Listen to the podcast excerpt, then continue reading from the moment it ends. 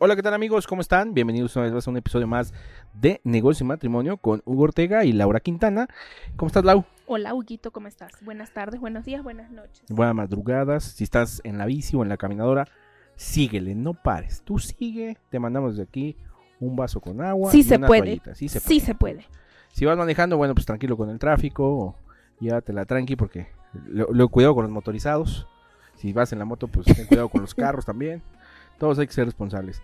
Hoy tenemos un tema que yo ya tenía mucho tiempo que lo quería tocar. Desde la primera temporada, la verdad, quería tocar este tema porque es un tema súper importante, súper relevante para cuando tienes cualquier negocio, para cuando tienes cualquier producto O que- servicio. o servicio que jamás tú debes de pensar que lo que a ti te gusta es lo que le va a gustar a tus clientes. Exactamente, tú no eres tu cliente. Tú no eres tu cliente. Por supuesto que no, no nunca pienses Y que es un error que cometemos muchos emprendedores. Exacto. Por eso existen hasta en las redes sociales las tendencias, que está de tendencia, que no está de tendencia, porque pues te tienes que unificar y tienes que subir a, e- a- a esas tendencias para que tu negocio funcione. No necesariamente te tienes que subir siempre, hay que saberlas aprovechar, saber a cuáles sí, a cuáles no.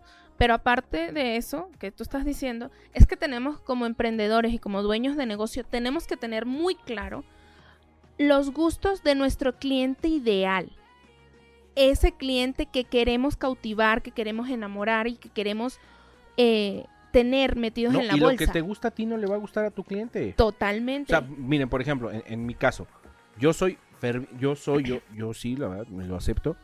Yo soy ferviente de buscar mucho la oferta y el precio, muchísimo. pero cañón. O sea, sí soy ferviente. Sí trato de buscar que sea de bastante calidad, pero por ejemplo, cuando vamos a buscar ropa, así lo pongo, yo me voy al rack que dice liquidación. A ver si me encuentro algo. Si no me encuentro nada, pues no me compro nada. Y por y Lau se va a donde dice nueva colección. Así es. Si tú no conoces a tu cliente, jamás, jamás, jamás le vas a poder vender algo. Jamás. Si no tienes eso mentalizado, estamos... No, yo creo que lo que, como bien lo dicen, ¿no? Tienes que ponerte en los zapatos de tu cliente.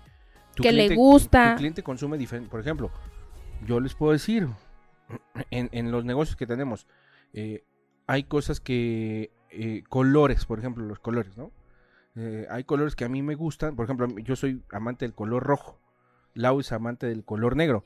Y con los clientes son los, los colores que menos usamos, la verdad. Así es. De verdad, nunca los hemos usado. Nunca los no nos han tocado algún cliente Porque que- buscamos la satisfacción de nuestros clientes. Así es. Esa elección le corresponde a ellos y tenemos que trabajar en función de ello. Sí, entonces es muy importante, amigos, que nunca piensen que lo que a ustedes les gusta es lo que les va a gustar a la gente forzosamente. Ah, Puede ser que haya sus excepciones, ¿no? Pero no, no consumen de la misma forma. Ahora, ¿cómo podemos hacer, cómo podemos eh, orientar a nuestros escuchas a cómo encontrar ese cliente ideal? ¿Cómo saber qué es lo que le gusta a sus clientes? No, o, o mira, aparte, o sea, en, en- en un paréntesis, la, porque si no se me va a olvidar el ejemplo. ¿Cómo hay gente mayor? ¿Cómo hay gente de, de, de edad que no está, que no es millennial, que no es esta generación millennial? Que en su época, pues no existía la parte de las redes sociales y la venta era face to face. que ir venta a tradicional.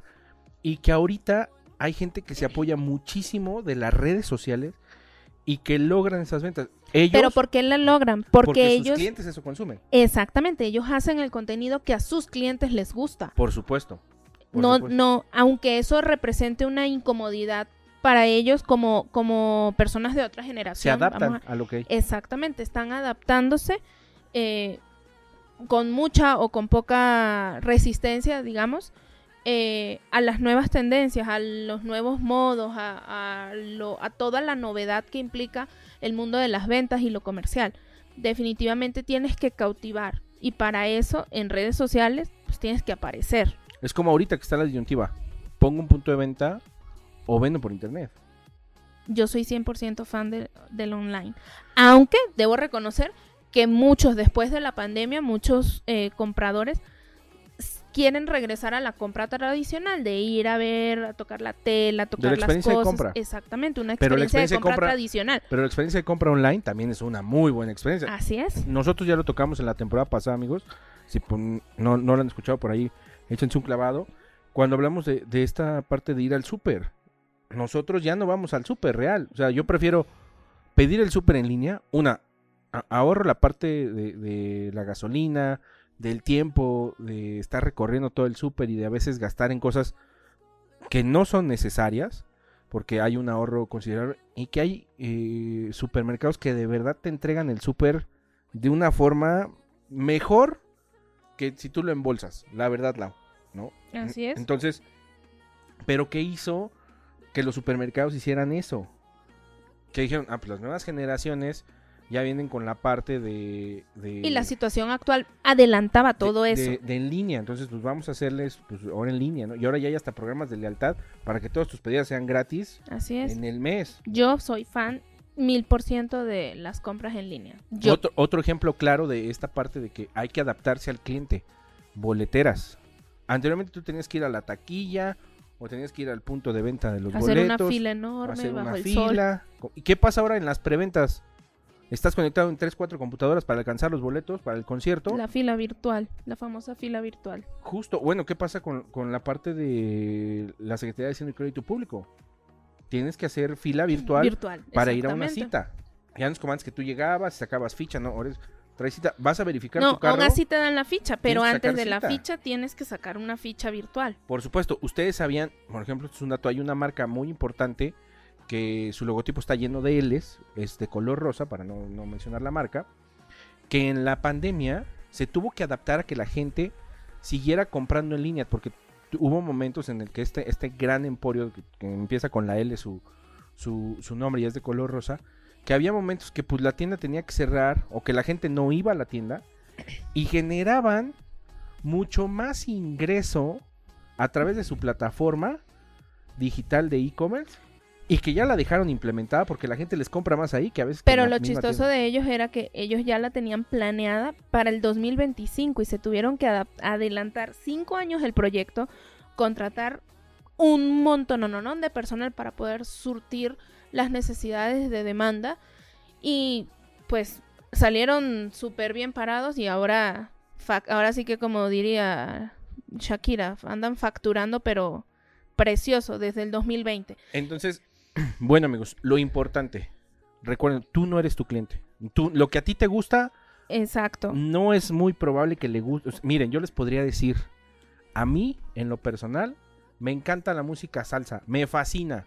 La escucho todo el día, en el coche, en la oficina, en la recámara, en todos lados.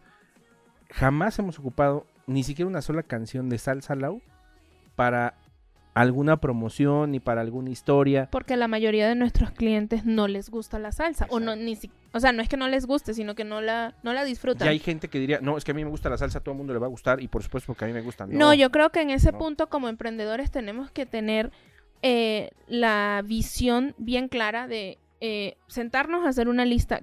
¿Cómo es ese cliente ideal? ¿Qué le gusta? ¿Qué no? Tenemos que de verdad sentarnos a conocer a nuestro cliente ideal. Si no, no hay manera de llegar a él. Y lo único que vamos a hacer es gastar dinero Y que se vayan. que van a, van a gastar dinero a lo tonto porque no van a llegar a, no va a haber un retorno de esa inversión en publicidad, en, en imagen gráfica, lo que sea que ustedes hagan, literal van a estar tirando el dinero a la basura porque no, no le van a llegar. Entonces es reconocer que nuestros gustos no son necesariamente los mismos que, nuestros, que los que tienen nuestros clientes Así es. y tenemos que adaptar toda la comunicación, toda la publicidad y toda la fuerza de venta a los, a los comportamientos de ese cliente. Por supuesto, sí, por supuesto.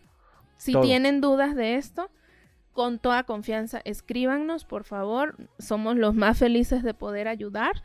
Eh, no dejen de escucharnos, negocios y matrimonio. Muchísimas gracias por acompañarnos en el episodio de hoy. Y de verdad, como empresarios y como emprendedores, revísense para ver si están mandando el mensaje correcto al cliente que quieren. Así es. Bueno, Lau, muchas gracias. Chau, chau. Chau. We got